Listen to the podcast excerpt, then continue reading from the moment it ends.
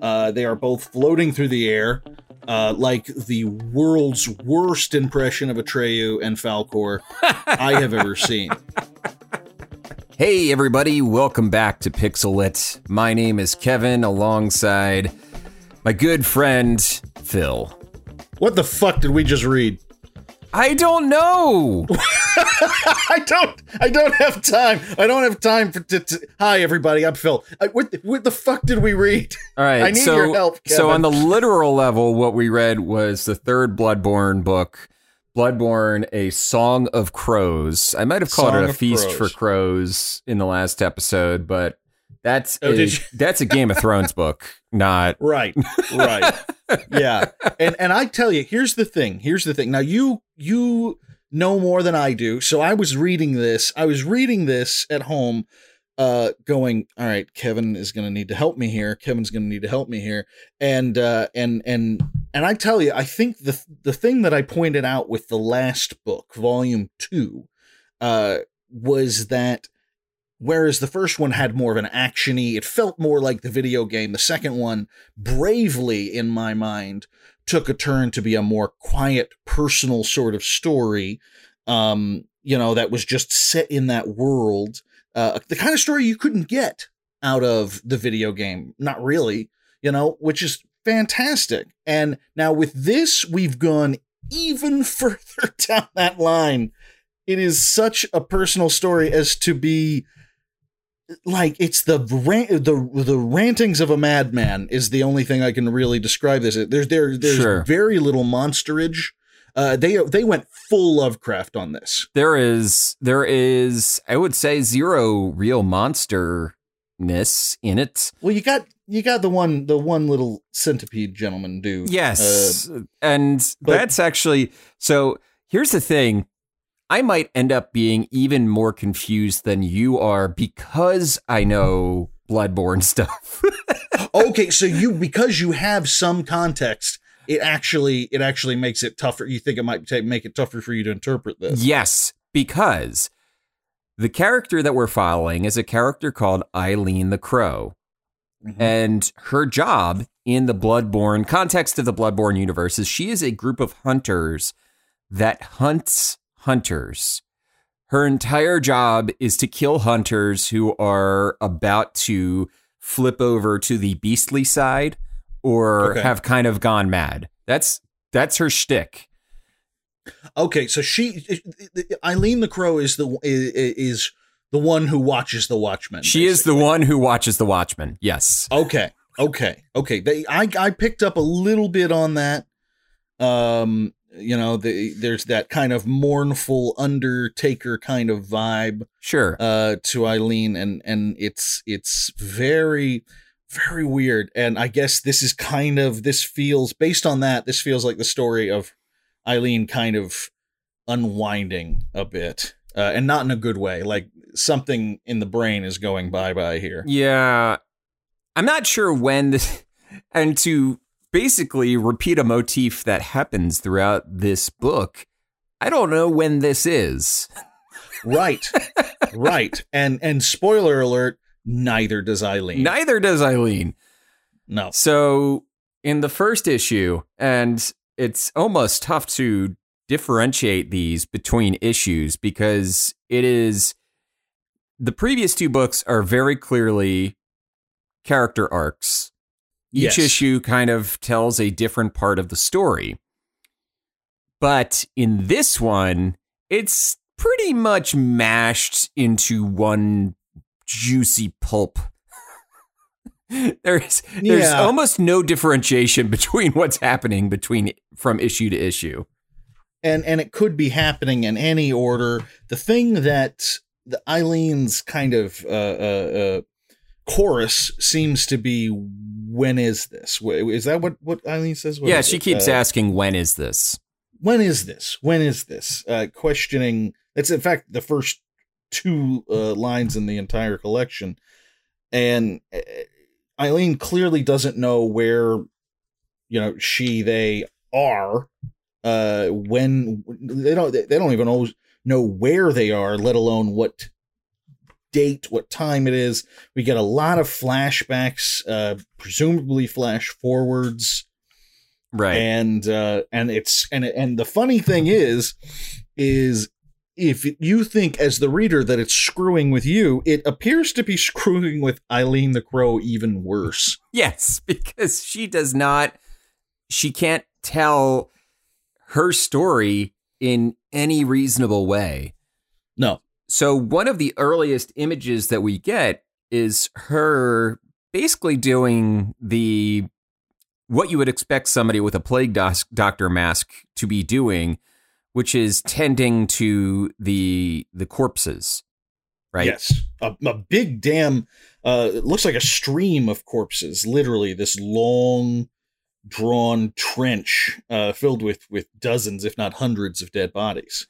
She has taken it upon Yeah. herself to basically bury the dead, what because Yeah. nobody else will. Right, right, and just these these villages worth of dead, and just Eileen with her shovel, which that is a lot of work, Eileen, and and good for you. You know, good for you. That is whew, a lot of work. Yeah.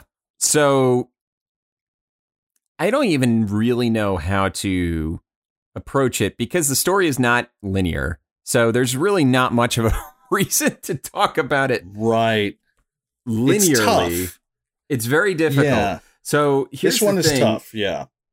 Is it almost seemed like it was going to it almost seemed like it was going to transition into a mystery, like a murder mystery. And I got really Right. excited for a moment. I got super I genuinely excited. thought that's where it was going too. Yeah. and then yeah. it did not. no. It was a mystery in many ways, but perhaps not a not a murder mystery. Yeah, we we basically early on, what uh, Eileen tends to is the murder of a hunter uh, who has been killed in a very ritualistic fashion. Um, entrails spilled out and hung up on graves in a cemetery with its head severed and a note placed in the hunter's mouth. The note reads simply, Consciousness is a lake, which to me felt a little, what do you call it? What is that? That, um, time is a, a flat surface kind of thing. It's yeah. circular. Yeah. Uh, that's, that immediately is what came to mind. And, and based on the fact that we are going backwards and forwards in time throughout this book, that is almost certainly, uh, the point. Right.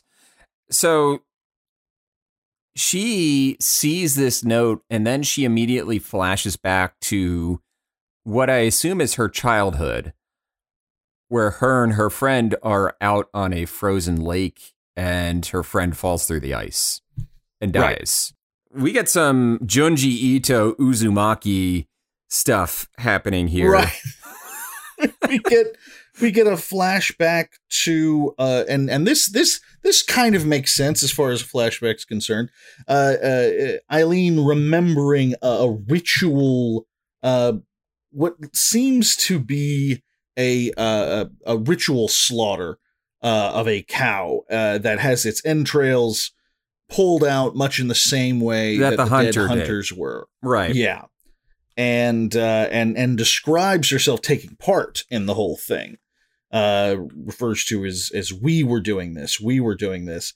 And is this and it starts cutting back and forth between her friend who has fallen through the ice, the childhood friend, and uh a member of the party that is circling the uh the dead cow with a torch and a mask on and that sort of thing taking part in the ritual.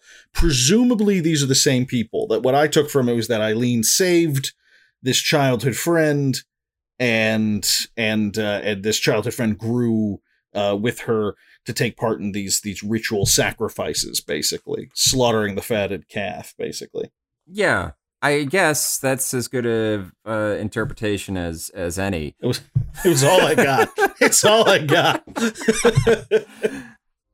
There's a lot of brief words, there's a lot of brief images.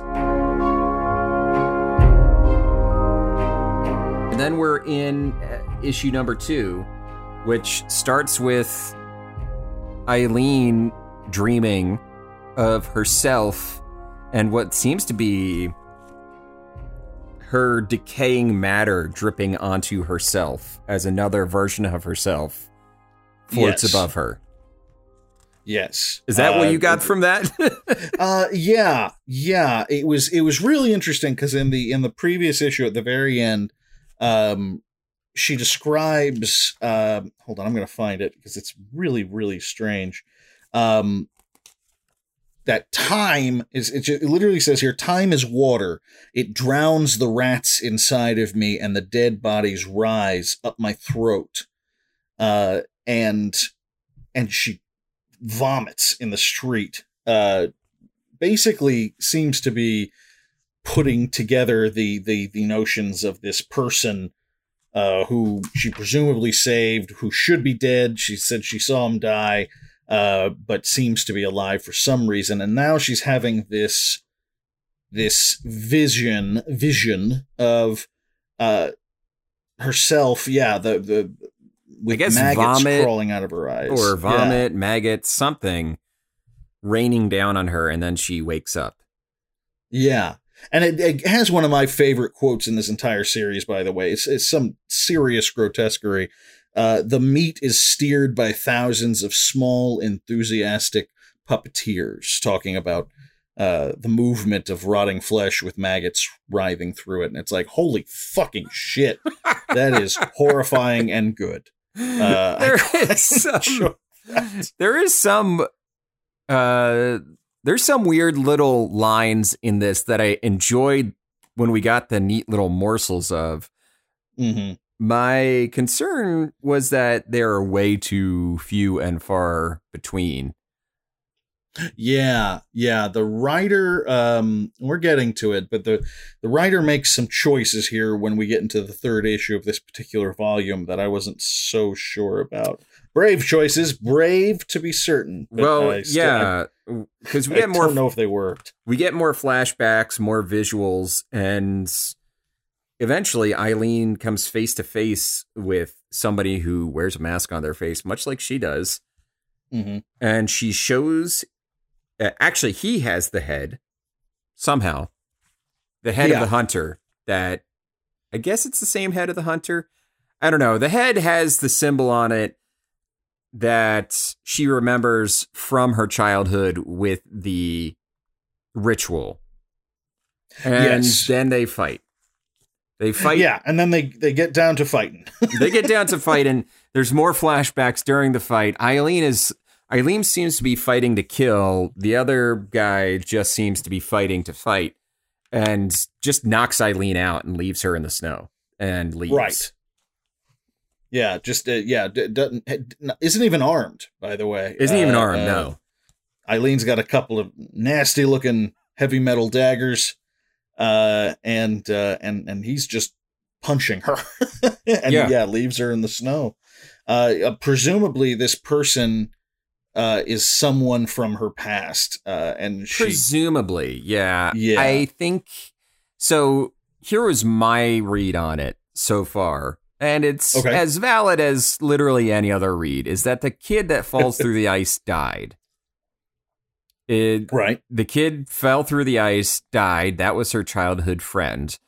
But now she thinks her friend is actually still alive and that the guy with the mask on is the childhood friend. Right. And we do get, and we do, before the fight, we do get this dream sequence vision of um, Eileen as, a, as still a child, but uh, presumably a little older than when her friend fell through the ice, hunting deer and fires a, an arrow through the deer that goes through its neck. Uh, but the deer doesn't run, it doesn't fall or anything. It just, its head is now replaced with uh, the face of the boy who fell through the ice. And uh, there's a lot of questions of uh, guilt there. Um, you know, uh, you know, something to do with this this boy, this this this childhood death, uh, leading her on her current path in a way. Um, Yeah. If it's true what you say, now this is just the writer in me spitballing here, uh, but if it's true what you say that Eileen has taken upon herself the role of, um, you know, cleansing the dead, basically, Uh, you know, she she you know d- doesn't let anyone, you know, the, the, basically besmirch the idea of being a hunter by going mad or something along those lines. That it's and and we've also opened with her um, burying the dead uh, rather than see them just rot in the streets. There's something about this friend of hers who fell through the ice, if you're right, and that child did die. Um, that this is the a time that she couldn't retrieve the body, she couldn't help, she couldn't save the child, and basically from then on used that as a mission to tend to the dead, basically, so Sure. that they wouldn't suffer the same indignities that her friend did. Right. Um, but again, that's just me spitballing here. Yeah. Yeah. So we get um so just as a little back background and this is the this is the part where I guess the bloodborne knowing helps. Um she arrives at a building. The building is called Byrgenwerth. And Byrgenwerth was where the study of blood, the old blood first really took place. Okay. So is this a this is a church building or No, no, no. This is not a church building. This is a this is a this is basically a college. It's a university. It's a Oh, okay, school. okay. Uh, it's the School of Mensis. Um, uh, I believe it's the School of Mensis in Byrgenwerth College or Mhm. something like that. Anyway, she's at Byrgenwerth. The creature that she keeps seeing with the many eyes is a creature called Rom, the vacuous spider. Rom the Va- They always had good damn names in these things, don't they? Now, for those of you who are listening who who haven't read the comic or or, who are like me who haven't played the game, let me go ahead and describe uh, uh, Rom uh, to you. Rom is uh, I wouldn't call Rom a spider, uh, but you know, eh, Rom's got kind of a long, weaselly shaped kind of body with you know dozens of long spidery legs. Admittedly, Sure. um, a, a fuzzy top or a snow covered top. It's kind of hard to say. And a head with one gaping, razor fanged t- mouth and uh, just dozens of black eyes, like a spider's eyes. So there are, there are admittedly uh, uh, Spider-ish comparisons. qualities, yeah. Yeah, spider, spider, spider parallel, you know, spider Yeah. proximate, you know. Rom at one point was a person, and Okay. he was granted eyes by the old gods. Uh, yeah, and how? Yes, yeah, yeah, yeah, yeah. Rom got Rom wanted eyes. He got his Rom damn got- eyes. He got his damn eyes. Oh, Uh, Rom. yeah. Romy Rom Rom. Um, and I and I will say that that does seem to be a theme in in the book because we never get a look, we never get a good look at um, Eileen's eyes behind the the crow mask, the the plague mask Yes. that uh, she wears. It's just gaping black, but we do get flashbacks to the eyes of the childhood friend. Uh, they're these wide open eyes as they drown, and then the other hunter that she fights, who beats her up and leaves her in the snow, wears a mask that's kind of like a plain cher- cherubic almost kind of mask, just a plain boyish face, which which immediately calls to mind a, a, a comparison to the, the the boy dying in the lake, uh, and and that person's eyes you can see as well. Uh, but you know, and then of course we've got Rom here with uh, many, many, many super eyes. Many uh, eyes. many eyes too many eyes I'll, I'll say that i will i will go out on a limb here and suggest that maybe i can't speak for the old gods i don't i don't claim to know uh their business uh the less said about them the better You know, they but, often uh, they often have a lot of eyes. yeah they do they do uh and and this one is this this sucker is no exception and it is is is it walking out on the ocean Sort of. Um, yeah. So in the game, to get to Rom, you actually have to jump into the lake. And Hmm. when you do so, you fall through it and into basically another dimension where you are now standing upon water in the midst in the midst of it's water in literally every direction and as far as you can see it is just kind of this whitish fog off in the distance and it extends infinitely in each direction. And the only so you're thing in this kind there, of otherworldly open You're in this- water, basically. yep, you're basically in this otherworldly open water, and the only thing there is you and Rom. Oh wow! And you have to fight Rom, I assume. Yes, you have to fight and kill Rom and Rom's little spider babies. we don't. We don't. I don't think we meet Rom Spider Babies. We don't we don't meet Rom's spider babies, but let me tell you, Okay. they are annoying because they they're mostly just a nuisance, except one attack they have is an instant kill. Oh God! And it looks only slightly different than all their other attacks. Jesus Christ! Yeah, yeah. it- this is now, and this is this brings me again to what is so interesting about these graphic novels for Bloodborne because the game that FromSoftware made with Bloodborne is a combat game. Period. There's no getting around it. There is Right. lots of interesting lore that you can dig up if you're looking for it. Um, but this is a fighting game. This is an action game. Yeah, it's an action Uh, RPG.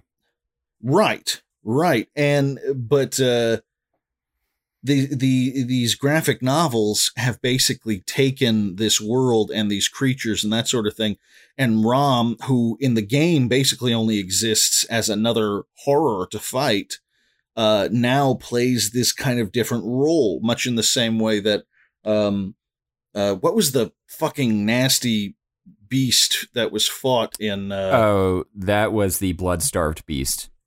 the blood starved beast yes uh they play they pl- now while the blood starved beast totally existed for combat in uh the first comic there these are all you know they, they, they've taken them and they, again they're pulling more of a lovecraft here with this you know they, these are they, they they exist for far more than just fucking up Yeah, there is signing. There's a, some sort of meaning being assigned, some sort of thematic meaning assigned to them. Mhm. Rom, though, I don't. I don't know. I don't fucking know. At this point, I'm throwing my hands up because we roll into the third issue, and it there is there is zero dialogue. There's no writing. It's for it's- the entire issue for the entire issue. And let me tell you, Mister Kot, who who wrote this, um, I have I have heaped praises on you for two podcasts now, and yes you have this is where you went up your own ass. Oh, so you were not impressed by this? I was not impressed, but we get to issue three, and I'm like, all right, we're gonna get something. You get nothing. You just get No, you don't. repeated images over and over and over again. And the editor in me cringes because I'm like, you could have gotten this effect in part of one issue. And guess Yes. what? You've already fucking done it. I was so annoyed by when we, as I was flipping through, I was like, if I, here's the thing, if I had bought this, this comic when it came out, when Mm-hmm. the, the, I waited a month for it to come out, Yeah, just this, just this issue. and it's just this issue. Like I read the previous one, and was like, well, maybe the Eileen the Crow arc will turn around in issue three because I'm feeling it's I'm it's it's teeter. It was already teetering for me for issue uh, after issue two, and I wait Uh-huh. a month, and issue three comes out, and I I flip through that. I would be furious. I yeah, would. This is this is the equivalent of in a in a in a. Uh, for those of you who've been to grad school, maybe you went to grad school for writing, or you took a class for writing. You know, you know what? Just school, just college, and uh, there was always. You know, there were plenty of people in the class. You're writing a novel or a short story or something, and when someone, it it feels like when someone loses the thread and they aren't sure what to do next, they put in a dream sequence. And uh, I blame I blame Twin Peaks for this. Uh, Yes. uh, Twin Peaks Twin Peaks admittedly did it right. Twin Peaks is is but uh it op- just like a lot of things Twin Peaks opened the door for a lot of uh, uh far less talented people uh to come in and go for the lynching experience.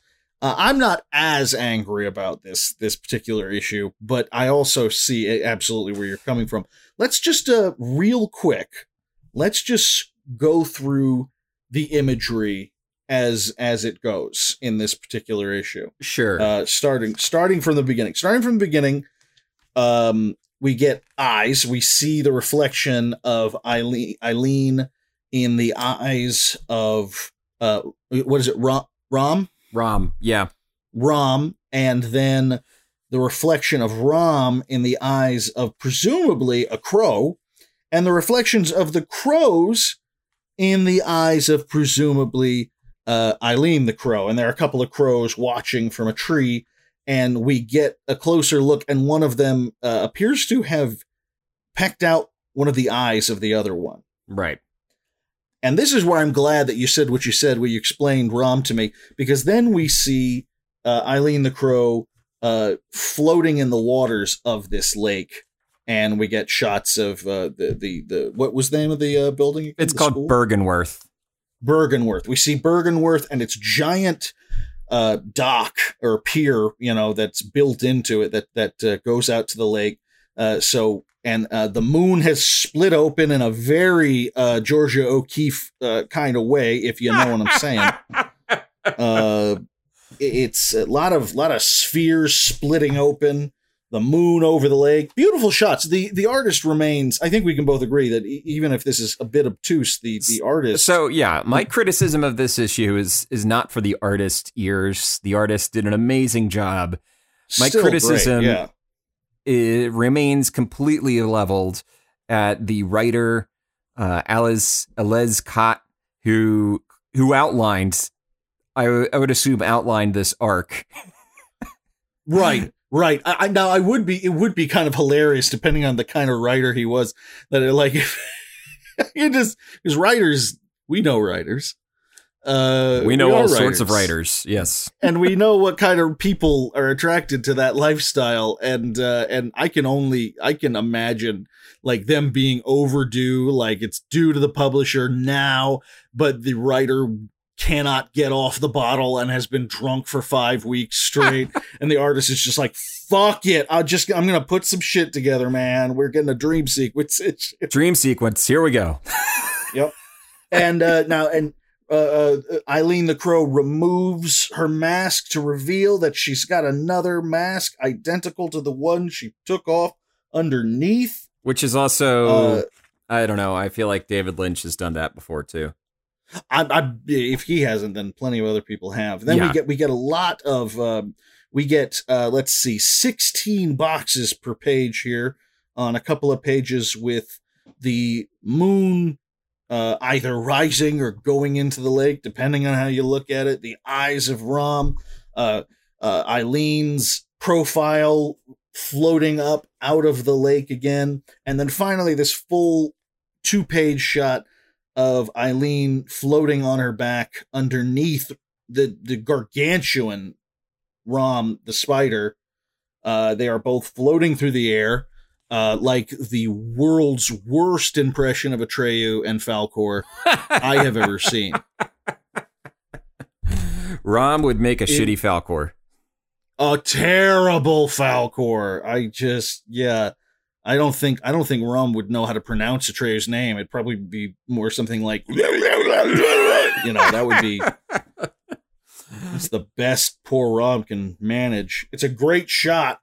Uh, and there they are flying in the air. And then we get another quick succession of boxes, the eyes of Rom, and then uh, uh, Eileen slowly floating back down into the lake where she stands, like you said, happens in the game, standing on the lake. Uh, in fr- now as as an adult, standing in front of her childhood friend Yep. uh, who is a a child, uh, as the title suggests. Yes. And then Uh, uh, they- the child runs away, and then she Yeah. she watches the child run, and then she turns around again, and there's Rom floating like a cloud in front of her. yeah, just hanging, just, just hanging. hanging. What's up? I'm Rom. I hang out with the old guys. I don't mean to brag. I'm just. I'm, And then she walks back to Byrgenwerth uh, after Yeah. having a brief flashback to the the ceremony from when she was a child, and And this is and this is the part that does indeed piss me off, though.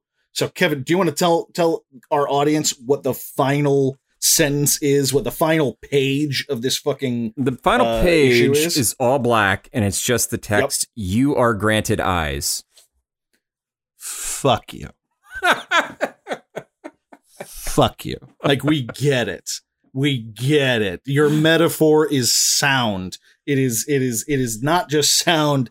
It is over egged. Consider this pudding egged and then some. It is just like, oh my god, man.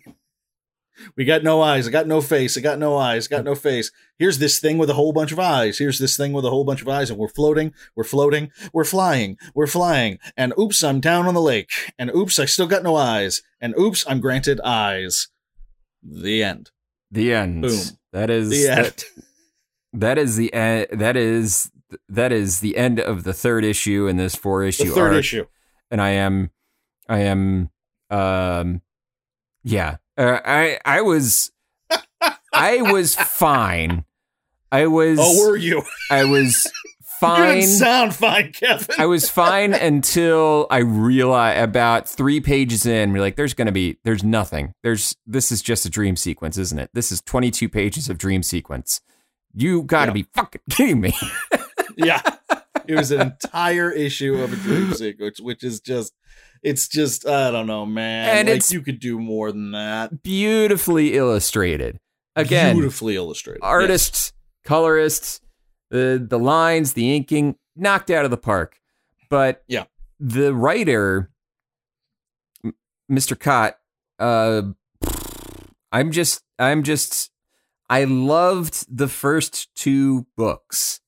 Loved right. them. We've had nothing but good things to say. Nothing but good things to say. They now. had they had nice little humor.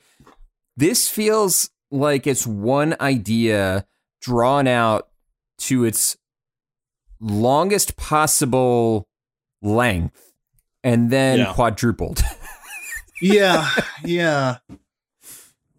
It was just like eh, because here's the thing: it's not, it's not that what you said, what uh, what the writer has to say here, w- didn't need to be said or or didn't require saying in any way, shape, or form. It's just there were way better methods of doing it, and it feels a little too up your own ass yes. when you're just when you do it this way. yeah. Um you know, uh, you're you've you've drunk your own Kool Aid at this point. At this point, yeah, this is this is a little drink your own Kool Aid moment. This is a little too Yeah. precious, and Yeah. I personally would have loved if this was if maybe we spend the first issue establishing Eileen's having a little bit of trouble remembering things in the order that they happened. Right, this right. turns into a true murder mystery.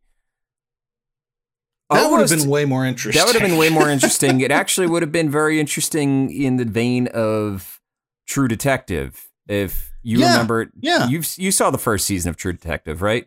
I did. Yeah, absolutely. Basically, Matthew McConaughey's character, great. Matthew McConaughey's character has trouble remembering things or perceiving time kind of in the proper order, right? Right. Um, and that's where his line "Time is a flat circle" comes from.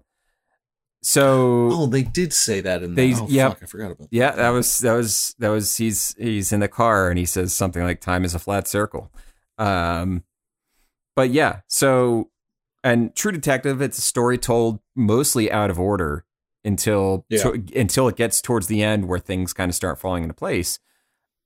But um yeah, it feels like it feels like that. There was it was they were just going for a, something really artistic Yeah. overly artsy, but it just didn't it didn't nail the fundamentals of telling a story in any telling a story either through plot or character or thematically. I don't think it really Mhm. nails it on any on any level.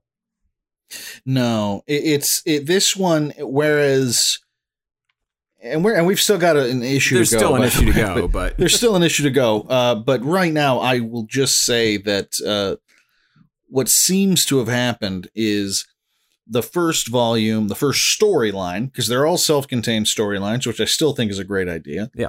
Um, the first volume is a little more grounded. Uh, it still has the strange fourth wall breaking sort of thing, the existential angst, all of that stuff. Um, but when you get down to it, it's it's a it's a really deep sword and sorcery kind of thing. Yeah.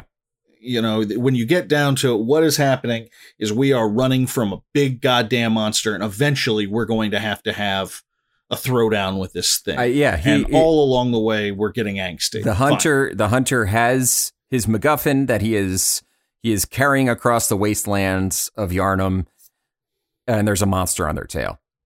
There's Right. a there's there's a dragon following them. That's pretty much Yeah. yeah, like you said, sword Yeah. and sorcery. Yeah, Grendel's mother is coming after them, and and they got to be ready. That's all. Um, and you get some cool set pieces, and that's it. Made me think a lot of Robert E. Howard or if, if, uh, Conan the Barbarian. Oh, okay. Yeah, anybody- yeah, yeah. If anybody here likes the idea of just good old fashioned sword and sorcery pulp, and you haven't read any Robert E. Howard, do yourself a favor. It's really solid. It's not without its problems. Uh, you know, those old pulp writers always are, but at least this guy never tried to start his own goddamn religion. Uh, you know, so at least there's that. But in any case, uh, it starts out with that. The second volume is a more personal story, and it gets a little more ethereal, a little more thoughtful and personal, um, and uh, and and tragic, that sort of thing. There's no real splatterhouse combat Right. to speak of, and like in it's the first also one. it's also a little bit more of it has more plot. The second one has a, Right. the second volume has a lot more plot than the first one does. Yeah, yeah. And then with this one, it feels like we've gotten completely out of it, and it's just become a it. There isn't much in the way of plot at all. It's a very introspective character piece, which has its place, which can be very, very good.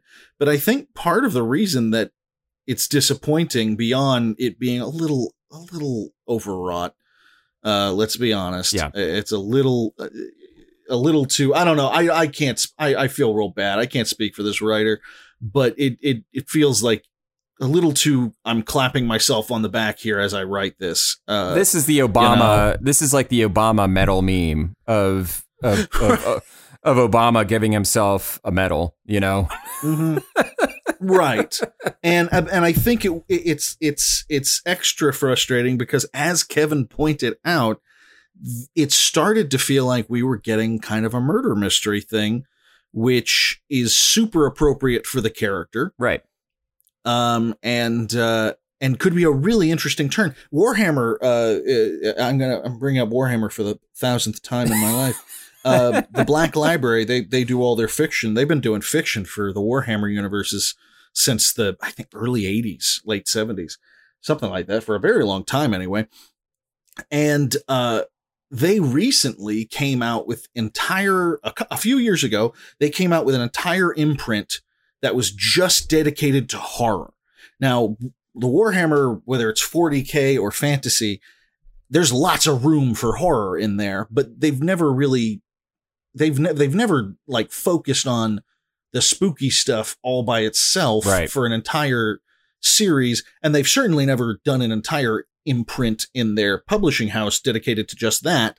And then, not long after that, they came out with an entire imprint dedicated to mystery. So you've got an entire series of books and short stories that are detective stories and murder mysteries and shit like that set in the 40k or Age of Sigmar universe. And that shit's so cool. Like, that's so cool.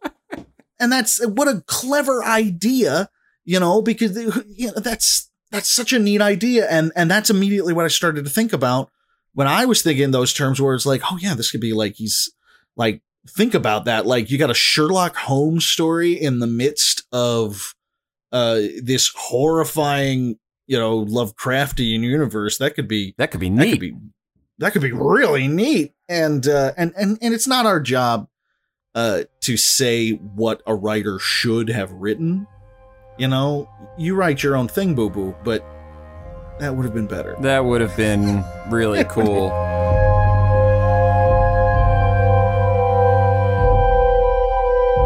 With our our um, tremendous disappointment, we move on. Yeah, to, with all that in mind. with all that in mind, we move on to issue four, yes. which starts again with a phrase that I have started to shudder at when I see it in this. Sure.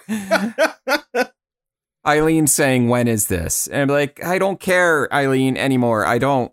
I've Yeah. you you have driven when is this as a metaphorical and introspective character device. That phrase has has is gone. I don't Mhm. care when this is. Just tell me Yeah. what are you doing? right. Whenever you Well, whenever just- you are, just tell me what you're doing instead. That's just it. That's the problem. You know, it's like it'd be one thing if Eileen the Crow was a character that was super well fleshed out in the video game. Sure. And but I and I've never played this game, but I know that she wasn't well fleshed out just in the video game, not in any easy sense of the word. Like not in a way that you would be like, well, I wonder what she's up to right now. Right. Oh, she's having an existential breakdown. That's interesting. no, no, we we don't know enough. Like we don't know enough about her and where she is and what she's doing. We don't have. Excuse me, drop something. Uh, we don't have the ground. It's not grounded enough for us to pull the fucking uh, uh, uh, tablecloth out from under us. Sure. There's not. You have to start in some level of reality before you can go into all of this. Where am I? What's happening? Who am I? How is this all working? You you can't just go straight into that, or it's meaningless. It doesn't mean anything. Yeah. It's not being compared. There's no comparison point. No, exactly, exactly. As far as we know, this is just what it is. Her. That's this is ju- as far as we know. This is just what Eileen's life is. And if that's the case, it's not very interesting, Right. Not t- to us as the reader. And what's interesting about her in the game is that she has a very distinctive accent.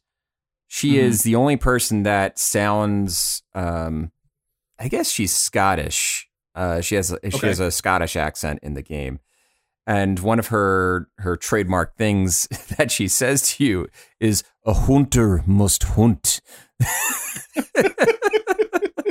but you but even in the game you never get any hint that this is that she's really having the existential crisis that um you would you would think about. I even looked up her lore just just because I was like this is weird. This this is weird. It, it was a weird pairing to use Eileen the Crow for this particular story. Right. Because it doesn't seem to connect. doesn't seem to connect with anything that you really talk to her about in the game. She is the only character, one of the only characters that is distinctly not from Yharnam. And they reference Mhm. that in this book that she is from somewhere else. She used to take part in these ceremonies when she was a kid, that it- it's not a Yharnam thing. She's not from here. and that's kind of cool uh, because that that that now that you say that these flashbacks to her taking part in this bloody ritual sacrifice sort of thing does smack of uh if she's an outsider and what we know about the Yharnam world like it does have that feeling of like the Catholic Church of England versus the pagan rites of the people outside, you know, the Scots, and, Yes. you know that that kind of thing, the the the Celts, right. uh, the the Picts, you know, it's Right. it's it it has that, and I like that. I w- where's that story? I would have loved that story. I would have loved a flashback story of you know her coming of age and you know why she left there and all that. That would be fucking cool as shit. Yeah, it would be. Damn it. So we don't Damn get it. that. We get No. uh,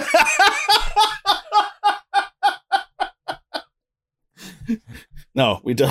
I suppose we don't. we get her returning back to Yharnam. Mhm. She leaves Byrgenwerth. She goes back to Yharnam, and this this this final issue is probably the one that is told the most in the most linear format where she Yeah. returns to Yharnam. She basically returns to the house. I believe it's supposed to be the house that she sees in the beginning of the dead Mhm. hunter. I think. Oh, okay. Okay. I think she's returned to the house of the dead hunter. And Okay. she is looking for this masked person who may or may not be her childhood friend, all grown up, and kind of basically her lingering guilt over Mhm. not being able to save her childhood friend. So she gets out onto the roof and I'm I'm it may seem like I'm blowing through this, but there it's basically one large draw one large illustration per page.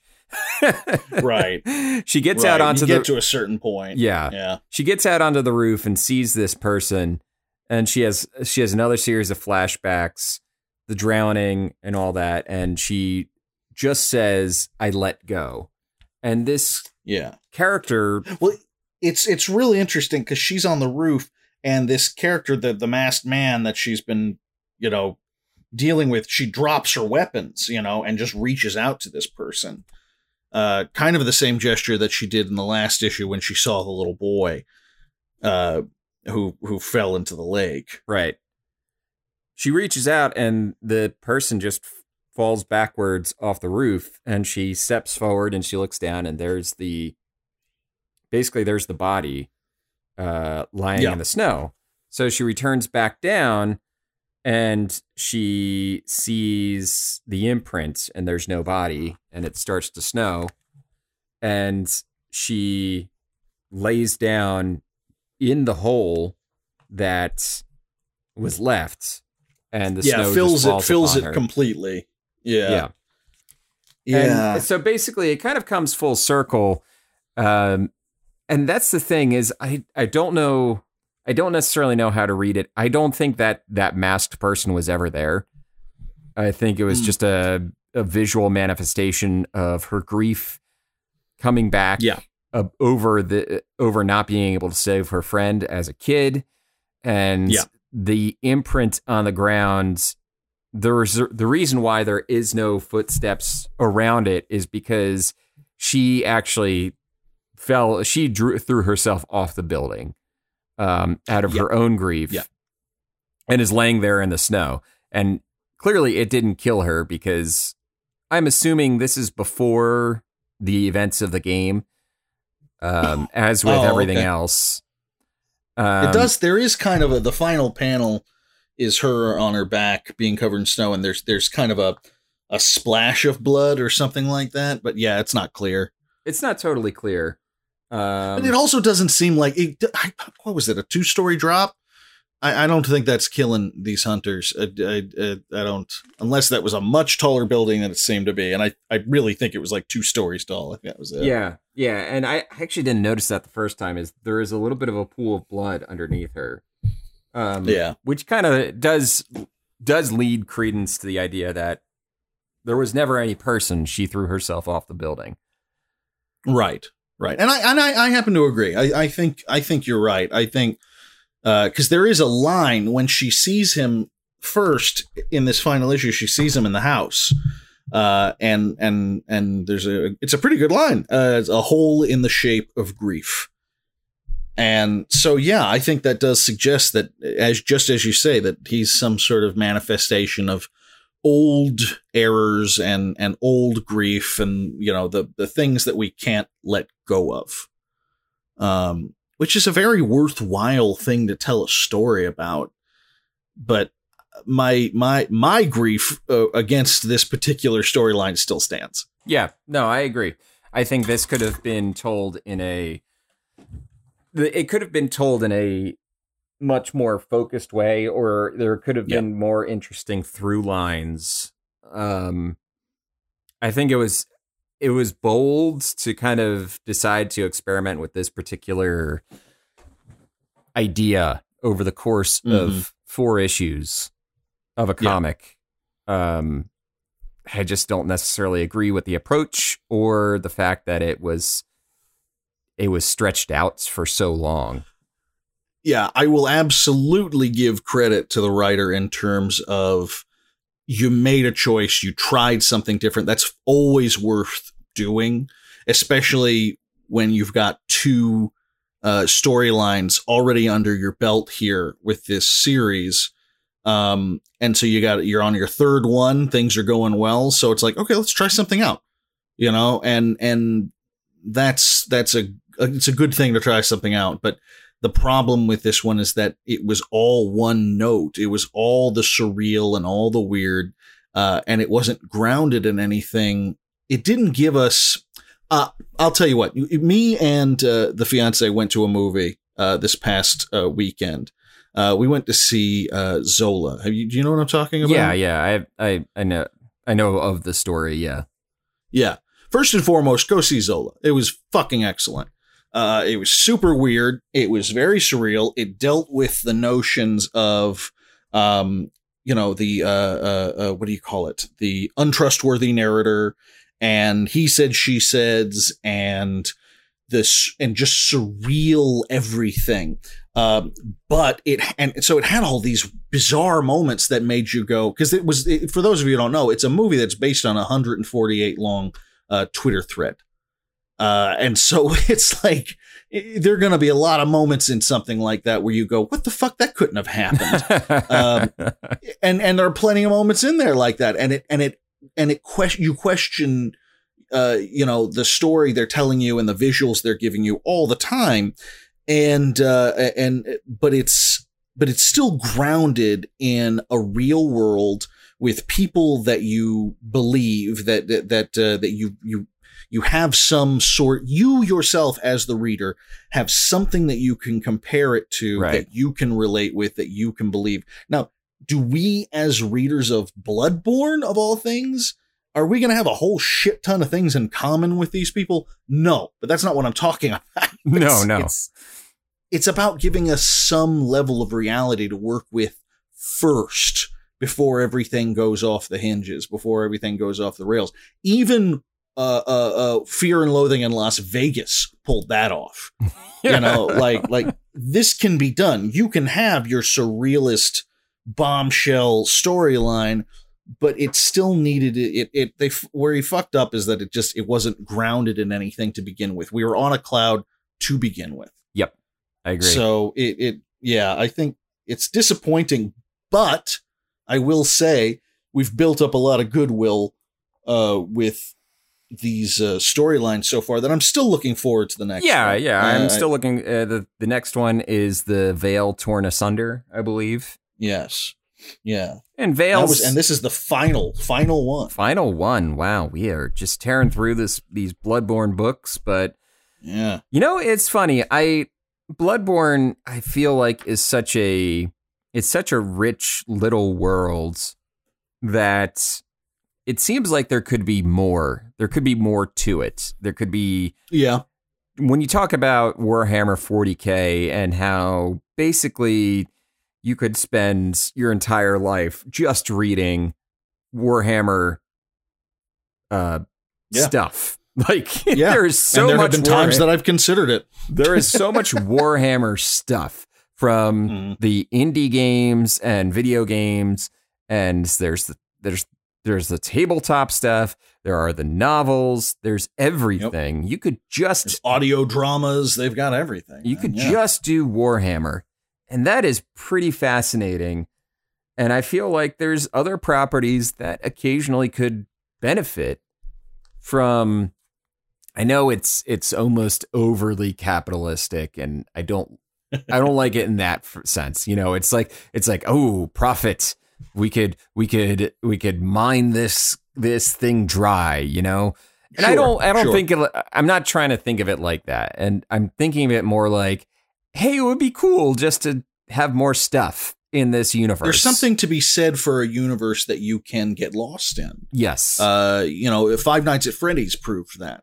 Yeah. And uh, Five Nights at Freddy's is about animatronics stuffed with the dead yeah. bodies of kids. Right. Uh, you know, and and and you know, on its face, just a, a little scare game. You know, that, that's all there is to it. But there is so much lore filled into that thing uh, that people like that's their whole thing. I've got friends who are not gamers but love the MatPat videos when he comes out with a lore. They know him backwards and forwards. They know it all by heart, and they've never even played a Five Nights at Freddy's game. They just love that fucking universe and all the mystery behind it and stuff. And I think you're right. Bloodborne has a lot of room for that. And all the all that FNAF money being funneled right into your least favorite Republican senators. hey, hey, see, we can still be topical. Uh-huh. We know what we're doing. that wraps it up for this evening. Thank you all for listening. If you want more from us, please go ahead and leave a five star rating if you're listening on Apple Podcasts uh, or whatever rating if you're listening on another platform that gives ratings. I don't think it, almost any of them do, but who knows?